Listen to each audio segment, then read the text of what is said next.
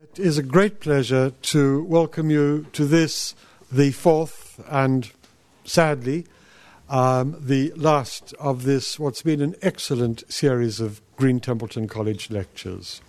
Those of you, and there are some here, who've been at all four, will remember that we began with an historical overview of history of pharmaceutical industry in the UK. The second week tracked through more narrowly the history of regulation of the industry. The third lecture last week was a view from within GlaxoSmithKline looking at the present, and so quite appropriately, our final lecture looks into the future and asks Is there a healthy future for Big Pharma? That lecture will be delivered by somebody who's extraordinarily well qualified to um, speak to the topic tonight. Dr. John Patterson, OBE, qualified as a medic in 1971 in Manchester, and then in 1975 joined ICI Pharmaceuticals, with whom he spent the next 18 years in a range of research and development positions. He took various leadership roles in clinical research in this country, in Germany, and the United States before being appointed medical director. He moved to Zeneca, holding senior positions there, and in 1994, with the formation through merger of AstraZeneca, became executive vice president of product strategy and licensing. And then in December 2004, John Patterson was appointed to the main board of AstraZeneca as executive director, responsible for the development of all AstraZeneca's new medicines. In March this year, John retired from AstraZeneca, and his when I saw him this evening, I didn't recognize him from the picture on the website because he is wearing a post retirement beard. Currently, He's a non executive director of Cobham plc. He's a fellow of the Royal College of Physicians and has also been elected a fellow of the Academy of Medical Sciences. He's a former president, we've had one in this series already. He's a former president of the Association of the British Pharmaceutical Industry and a former member of the supervisory board of the UK Medicines Control Agency. Dr. Patterson, we look forward to your lecture with enormous anticipation. And immediately after the lecture, there'll be a response from, and, and before, I should say, before we open the floor to a Q&A session, there will be a response from Sophia Tickell. Sophia is currently the director of Pharma Futures, the series of publications around um, ethical and commercial aspects, and she's chairperson of Sustainability, the award winning independent think tank and strategy consultancy, which for the last 20 years has worked with business to try to shape a world that future generations will wish to inherit. Sophia Tickell came to her current responsibil- responsibilities and roles via an intriguing route. An historian turned journalist and subsequently author, a worker in international development, most recently as Oxfam's senior policy advisor on the private sector. She currently serves on a very wide range of consultancy and advisory committees and I'd like in advance to thank her for that. But now, if I can ask the lecturer for tonight, Dr. John Patterson, to address us.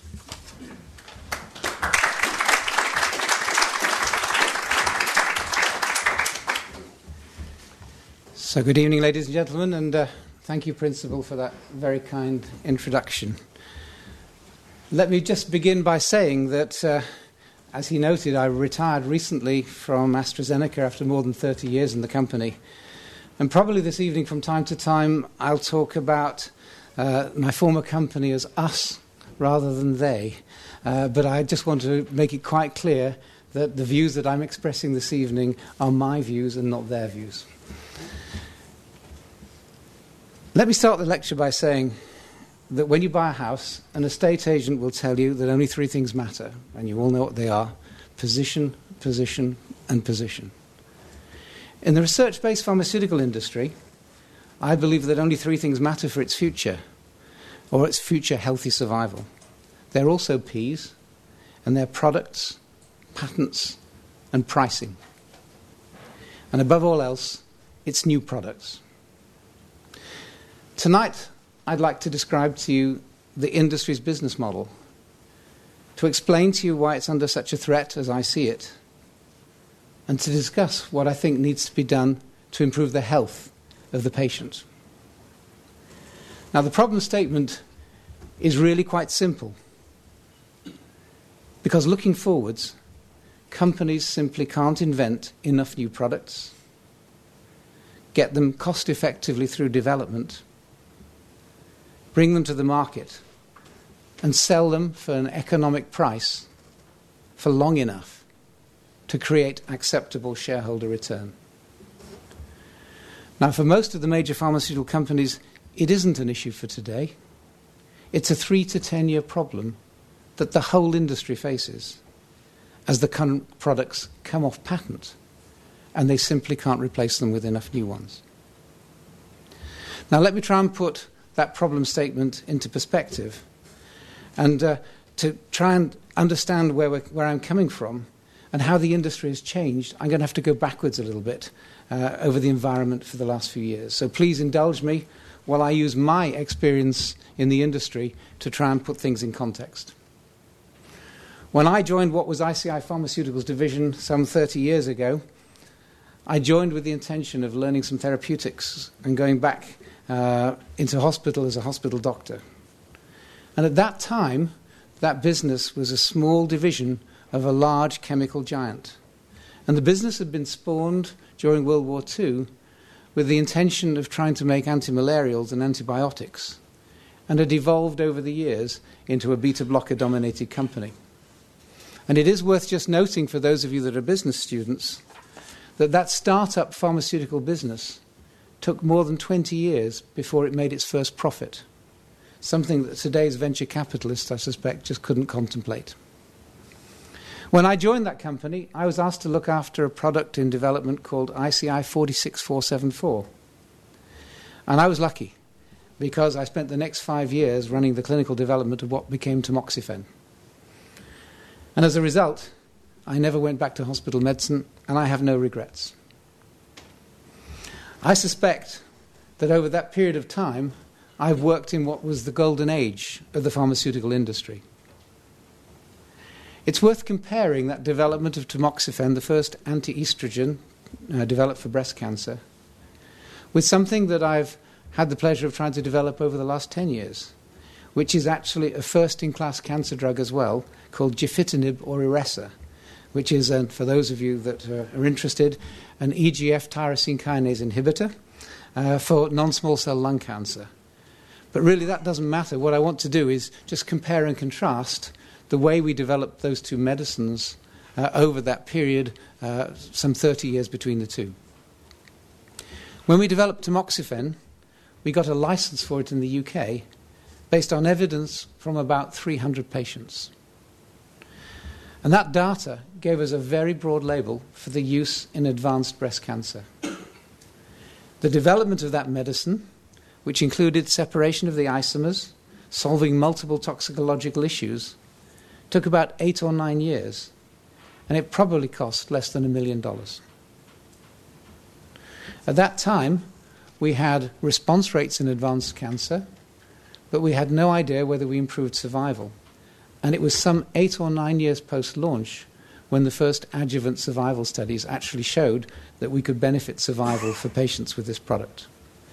And the whole trial program to do that cost less than a million dollars. Also, at the time of launch, we had no pharmacokinetic and metabolism data. We'd actually relied on volunteers to swallow radio labeled product and simply measured what came out in the urine and the feces. And it was only some years post launch, when mass spectrometry and other techniques became more available and sensitive, that we were able to really find out what the half life in the blood was of this medicine. It actually showed that the medicine that we were giving twice a day, seemingly very successfully and very safely, had a plasma half life of seven days. And its major active metabolite had a half life of 14 days. So at least once a day would have been more than adequate. So there are certain things we learnt many years after developing the medicine, and all of that development was done essentially on clinical grounds. And nevertheless, tamoxifen and many other medicines developed in that era and subsequently proved to be very beneficial to patients. And they created a financial return over many years to the company that invented them, aided by relatively slow generic penetration in most markets. By comparison, gefitinib or Iressa was developed over a 10 year period in the late 90s and this decade. Its first approval was on more than 1,500 patients studied in great depth. We knew everything about the kinetics and metabolism by the time it came to market. We already had a biomarker, although it wasn't validated at the time of launch, so we could already undertake personalized medicine. And we got a very narrow license in second line non small cell lung cancer just for those trials that we'd undertaken. To do that, we'd spent hundreds of millions of dollars, and yet it still didn't get us a US license with the FDA because we didn't have a survival study at launch, which is now essential for a cancer drug in the United States. And when we did do it in an unselected population, we didn't get the right answer.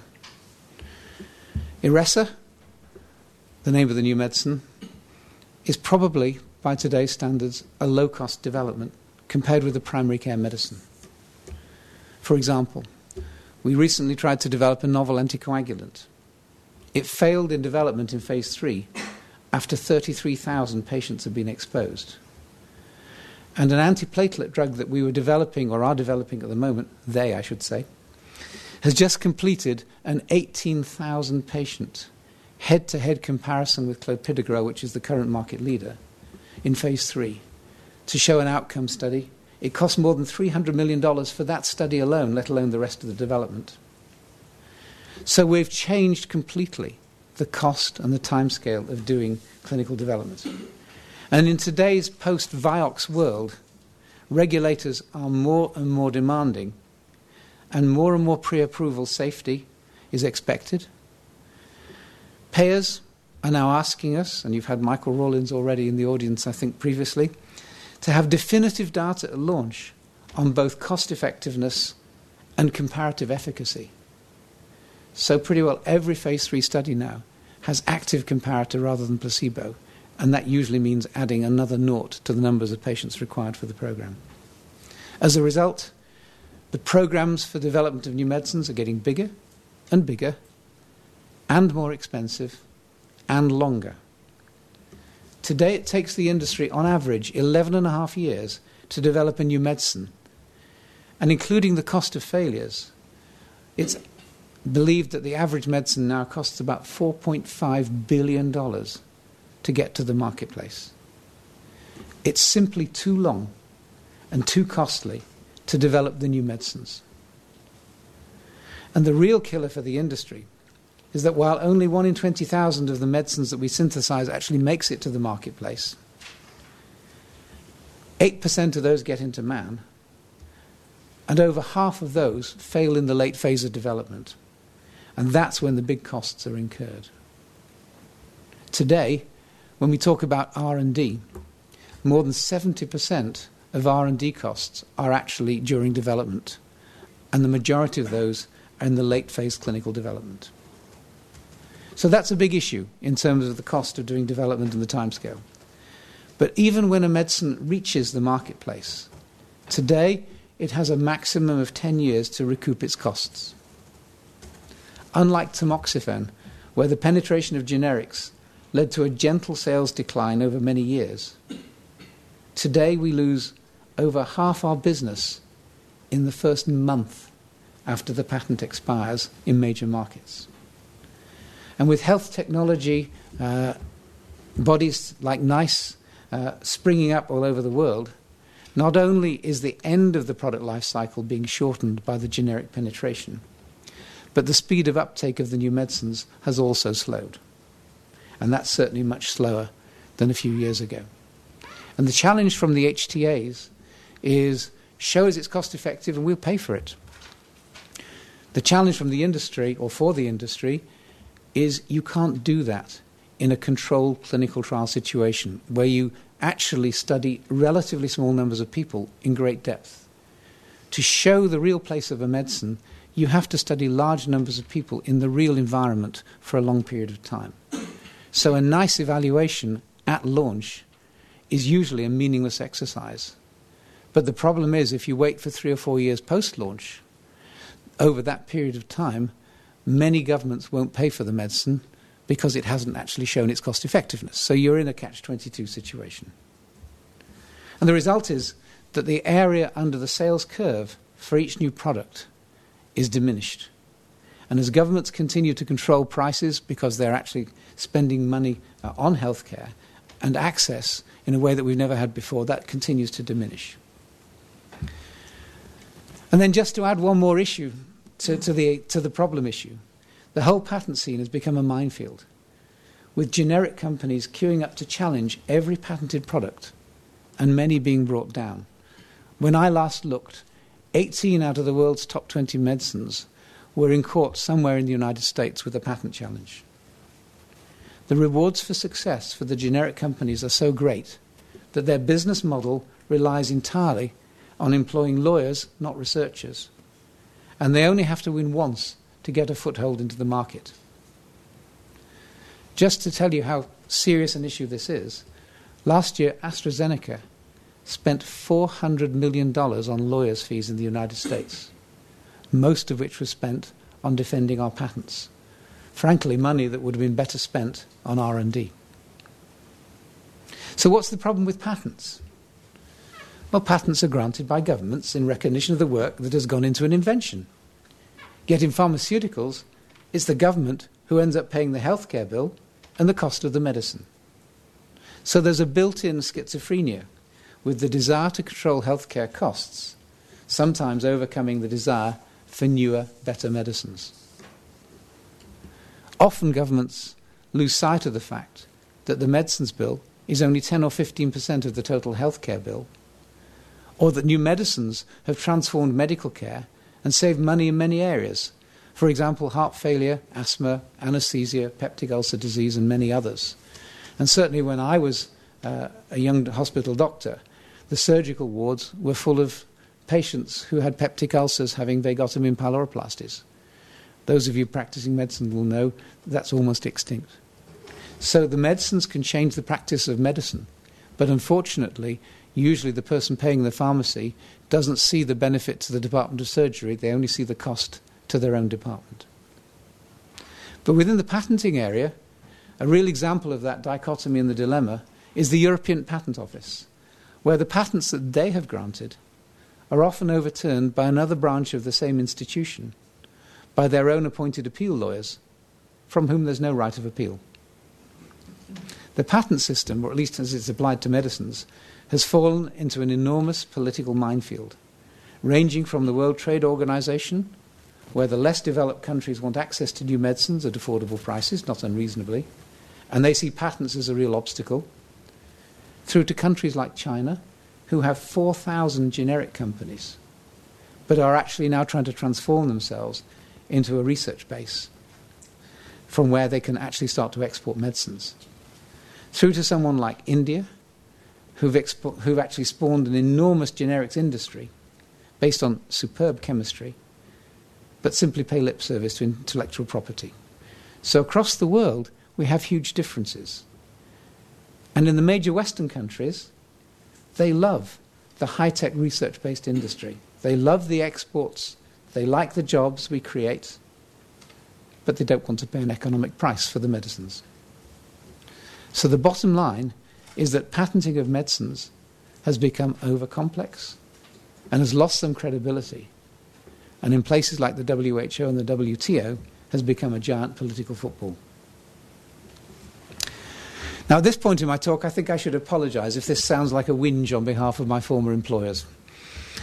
I simply wanted you to understand why For instance, in the marketplace, the share price or the price earnings uh, for the average pharma company has fallen from an average of 25 in the mid 90s to around 10 today. The financial community sees the challenges that the industry faces and prices accordingly. Today, many pharmaceutical companies are seen as income rather than growth stocks, which might explain why they haven't weathered the current recession as well as in previous times when stock prices assumed a growth in perpetuity of 3 to 6%, and 80% of the value of a pharma company 10 years ago lay in the promise of its R&D. That has been wiped out.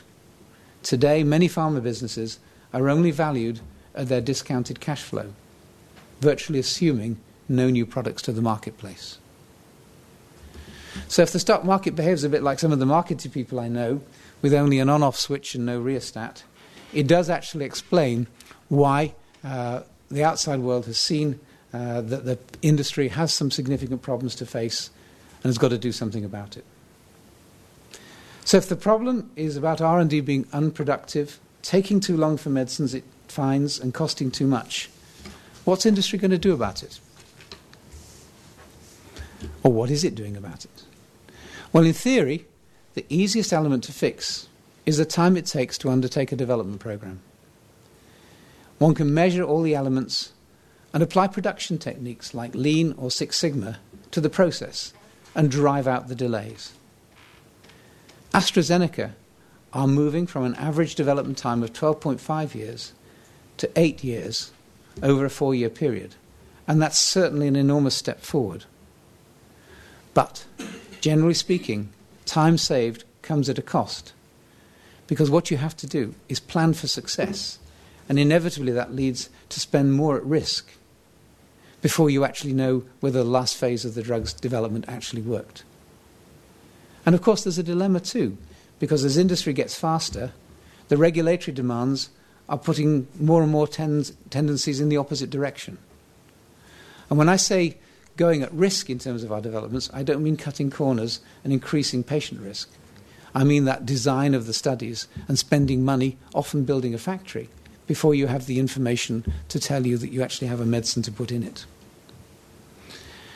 I think the other thing that many people forget, especially my chief executives from time to time, is that medicine's development is actually not a timeline. It's a series of experiments that are dependent upon each other the outcome of which you don't know at the time you start them. Pretty well every major pharmaceutical company has announced a program of cuts or control in its R&D costs. That inevitably means headcount reductions because we're a very people uh, rich uh, organization, offshoring of some activities, and looking to undertake clinical trials in less expensive places. In 1978, I ran the first adjuvant hormonal breast cancer study, the NATO study, for tamoxifen. We had 1,200 patients from across the United Kingdom. We paid for all the extra tests, provided the medication, monitored the study with an independent steering committee, and ran the trial office. The whole study cost less than half a million pounds.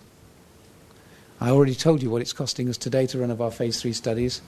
And today, that study would probably cost over £100 million because the industry is expected to pay all the patient costs, not just the extra ones, to provide institutions with staff to run the trials, to provide honoraria for the medical staff, and on top of everything else, to pay an institution an overhead of up to 100% of on cost. Universities, health authorities, and doctors see clinical trials today as a profit centre and not as a part of their ongoing commitment to improving healthcare. And in this instance, I don't believe Oxford is any different to the rest of the world. So the industry responds by moving studies and costs overseas. And that's helped to some degree, but it's a short term fix. And it throws up other issues of ethnicity, dietary, and environmental differences. In AstraZeneca, we set ourselves the challenge of keeping R&D costs essentially flat for five years, while speeding up and increasing the output to two or three molecules per annum. How could we do that? The answer was cost and time control was not enough. The model required an increased productivity because the biggest cost lies with the 92 out of 100 molecules that fail in development. Reduce that even by a couple of percent, and the economics change dramatically. Take all the failures early in development, and there's another significant gain. And to do that, we now do more toxicology and research. We develop surrogate markers to enable phase one decision making and screen for all the things that over the years experience has led us to believe will trip up the process later on. It does add cost, but it'll be well worth it if it succeeds. In addition, companies are moving into biologicals, biologicals in general and monoclonals in particular. Why? Well, that gets, gives access to new disease targets, but also because the success rate with biologics has been as high in inverted commas as 13%, 50% better than small molecules. If that continues, you can change your output over a period of time quite significantly. But there is a big question mark as to whether the next generation of biologicals will do as well or command as high a price as the current ones. And generic biologics or biosimilars are certainly on the way. So that brings me to the issue of price and the marketplace. Whilst industry's problems are always going to be about products from R&D, even if R&D productivity turns around, the current sales and marketing model, in my view, is not durable. It's too costly to industry, and it's constantly being challenged by the payers. The problem is that to date, no one's found a better selling model than the personalized selling driven by the sales rep. It is cost effective today. Doctors tend to believe that they're immune from sales techniques and that good medicines sell themselves. In my experience, neither is true. And a very good example of that was in 1994 when the Clinton healthcare reforms were coming in in the United States. And a number of companies chose to halve their sales forces ahead of those reforms. They lost huge amounts of market share, and most of the CEOs lost their jobs. If done well, and there is an if, the sales model provides a valuable education and support model for healthcare professionals looking for new ways to treat their patients. Sadly, as I'm sure you know, it isn't always done well. However, in an industry where growth is slowing and new product introductions are less frequent, especially in primary care, keeping a US sales force of several thousand sales reps on the road to have an average of seven or eight brief interactions every day will not be sustainable. And along with general and administrative costs, selling and marketing costs will be cut, and a slimmer, more efficient industry will have to emerge. Many new e based techniques are being tested around the industry, and I'm sure that methods will, new methods will emerge, just as I'm sure that the American style direct to consumer advertising will never spread across the globe and may well disappear altogether. So R&D costs flat, sales and marketing costs declining, general administrative costs under control and reduced. Those are the internal solutions to improve cost control, to keep up margins, and push R&D to become much more effective and efficient. Will it be enough? And perhaps more of a challenge. When will the CEO, the board, and the shareholders know that it's working? Instant gratification in this industry takes years. And it's worth noting that an R&D cycle time of 8 years is twice the average tenure of a FTSE CEO. Of course, we can all look for the green shoots of recovery, such as project numbers and progression through the development phases. But not everyone can wait. And a number of cash rich companies are beginning to take things into their own hands through mergers and acquisitions. Pfizer and Merck are the current leading players with their acquisitions of Wyeth and Schering-Plough, respectively. This maturing of the industry and consolidation is all very well. But there's a problem. Whilst cost cutting and efficiencies, so called synergies, can gain a good two to three years of benefit in terms of the profitability of the company. It leaves them with even more mouths to feed, more sales, and a bigger need still for products going forward.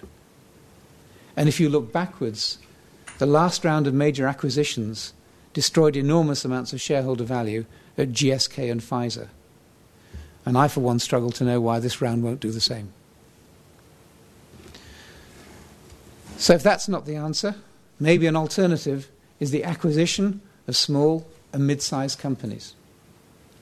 That's already been happening. And most mid cap European pharmaceutical companies have disappeared in the last few years, gobbled up by their bigger rivals. So not only are there few opportunities left, but unless the companies that are left have well hidden gems in their pipelines, it's hard to see that they either bring you critical mass or product salvation. So that leaves acquisition of startup or biotech companies. And whilst that brings great joy to their founders and the venture capitalists, it will never solve the short term needs of big pharma because almost all of those companies come for sale as soon as they get a product into man. And those products still may, need many years and millions before they can begin to create a return for the industry. So by now you may be asking yourselves, well, is there going to be a next generation of medicines? Is this the end? And where will they come from? And the answer is yes, of course, there has to be. Not only is there still real unmet medical need, but the underlying science continues to move forward and offer new opportunities. It is fair to say that it's become more difficult, especially with organic chemistry derived from small molecules. But we might well be moving into an era where prevention and cure, rather than symptom control, are available to us. But we shouldn't forget, with the timescales we have, there's always a lag phase between breakthrough and medical practice. Gene therapy may well be the future, but probably not for another 15 to 20 years.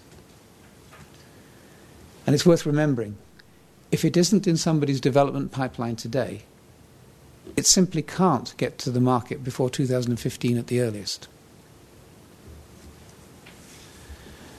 How are we going to get those new medicines? Well, undoubtedly, academia will continue to throw up opportunities. There will be spin out and start-up companies that create the seed corn for the future. And alongside industry's labs, we'll have to find a way through this process. Because none of these small startup companies has the expertise or the financial muscle to turn molecules into medicines. At best, they can get those molecules to their first human exposures. So, in my view, the future of the industry will come down to a rather Darwinian survival of the fittest, of the current companies, through evolution to a more efficient and effective organization. Those that do that and have the skill, and maybe just a little bit of luck, to find the new medicines through research and search could well be there for the future. But there's a big if. And the if, actually, in my view, is a question for society rather than for the industry.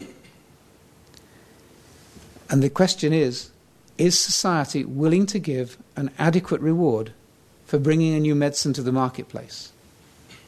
And if not, who then will invest in this industry? With today's model, either the prices of new medicines will have to be substantially higher than today, or the duration of the payback will have to get back to where it was some years ago when product life cycles were more like 20 years than the current 5 or 10.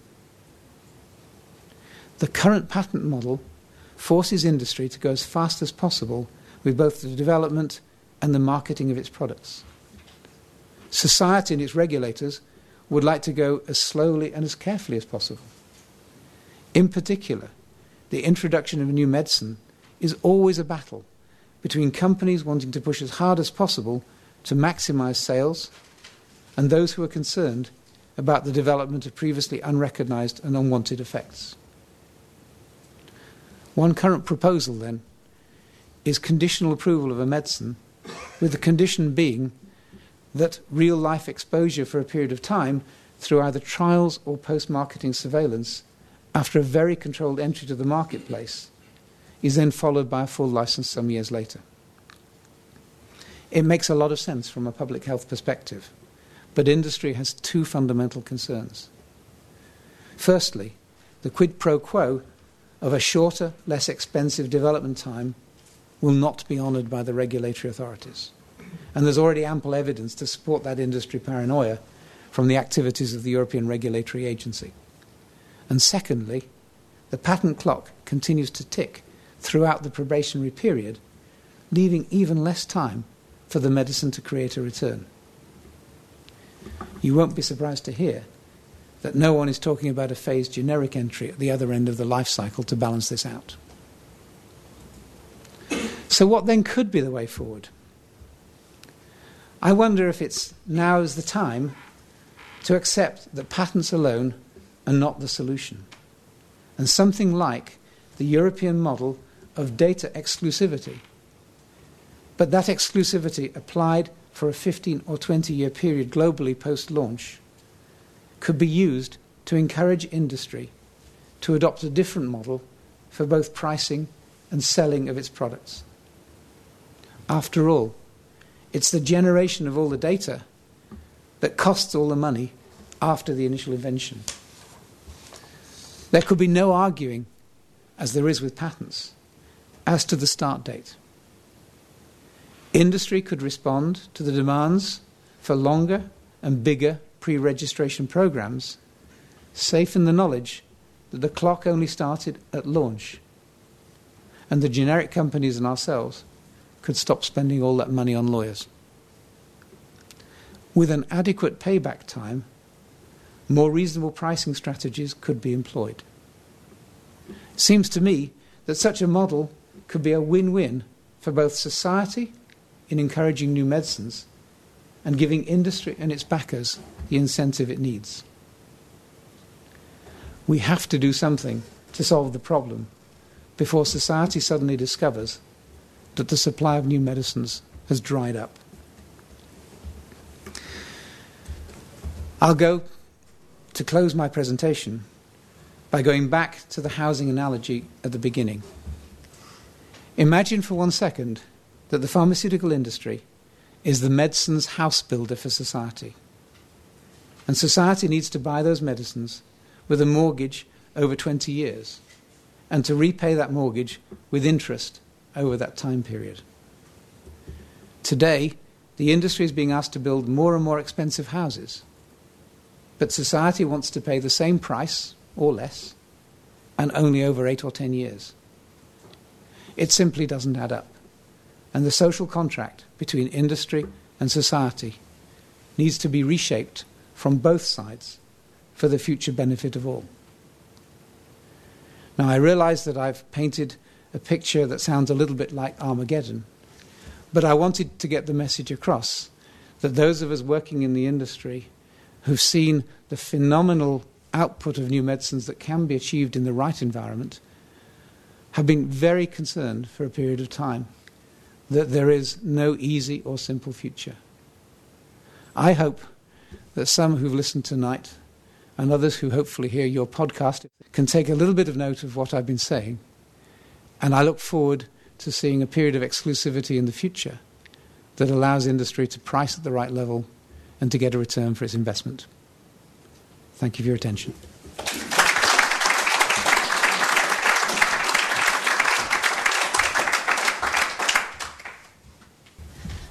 Um, thank you very much, Dr. Patterson. Um, as introduced, I'm Sophia Tickell. I just, it might be worth just um, highlighting the fact that there are a couple of of the advisory boards that were mentioned that I sit on that are very pertinent to what I'm about to say. So I'll just describe what they are.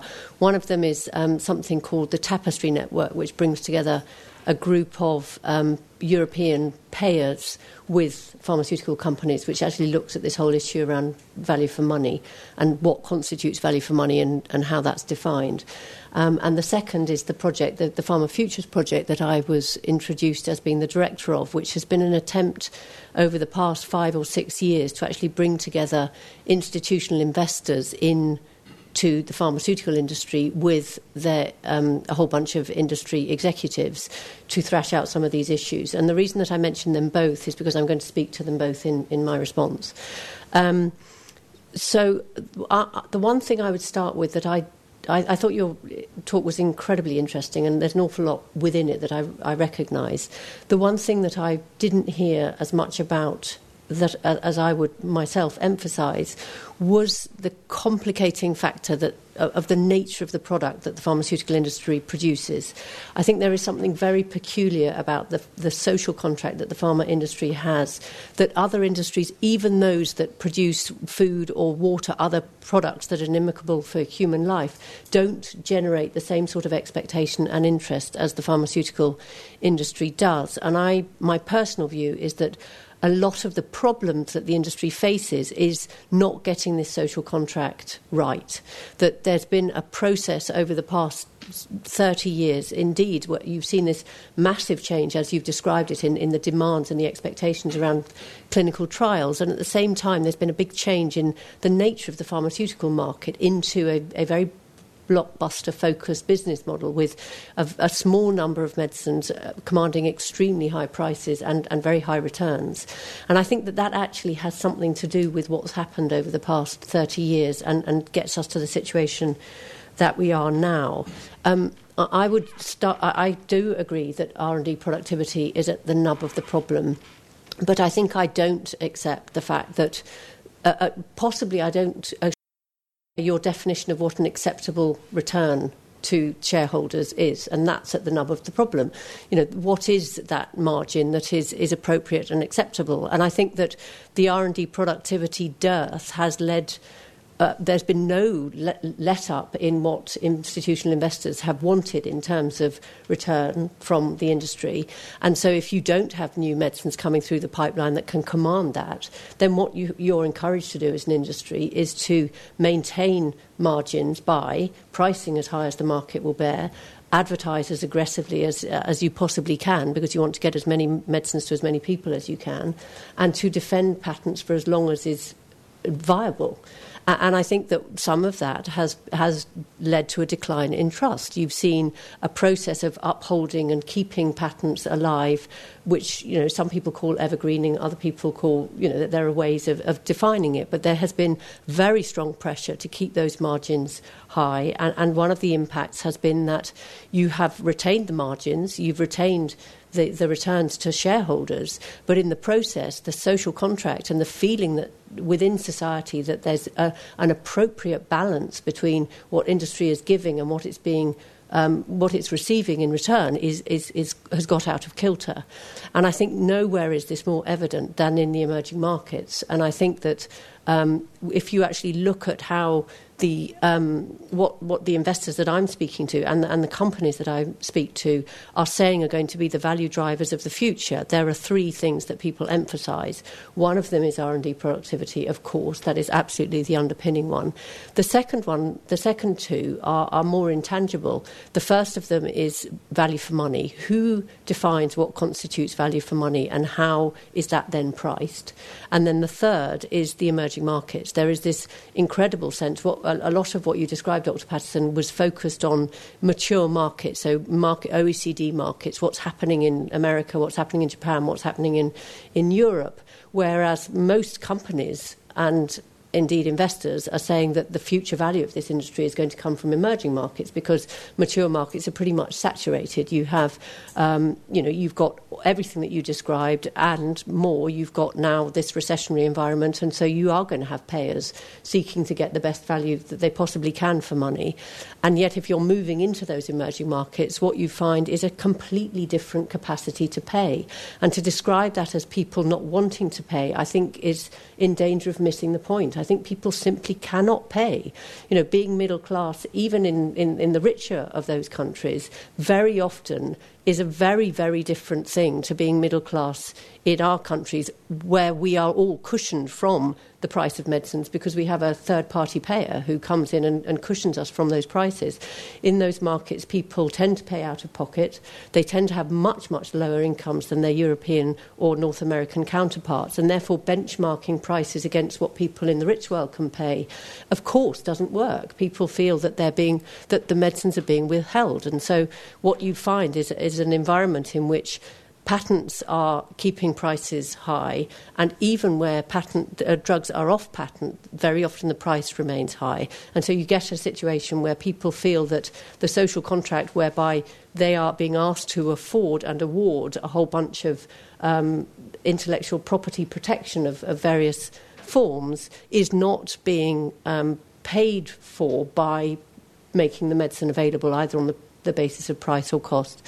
So I mean, I don't have very much time. I, I would just underpin the fact that I think that what has happened has been that the industry and its investors have, have indeed lived through a golden period.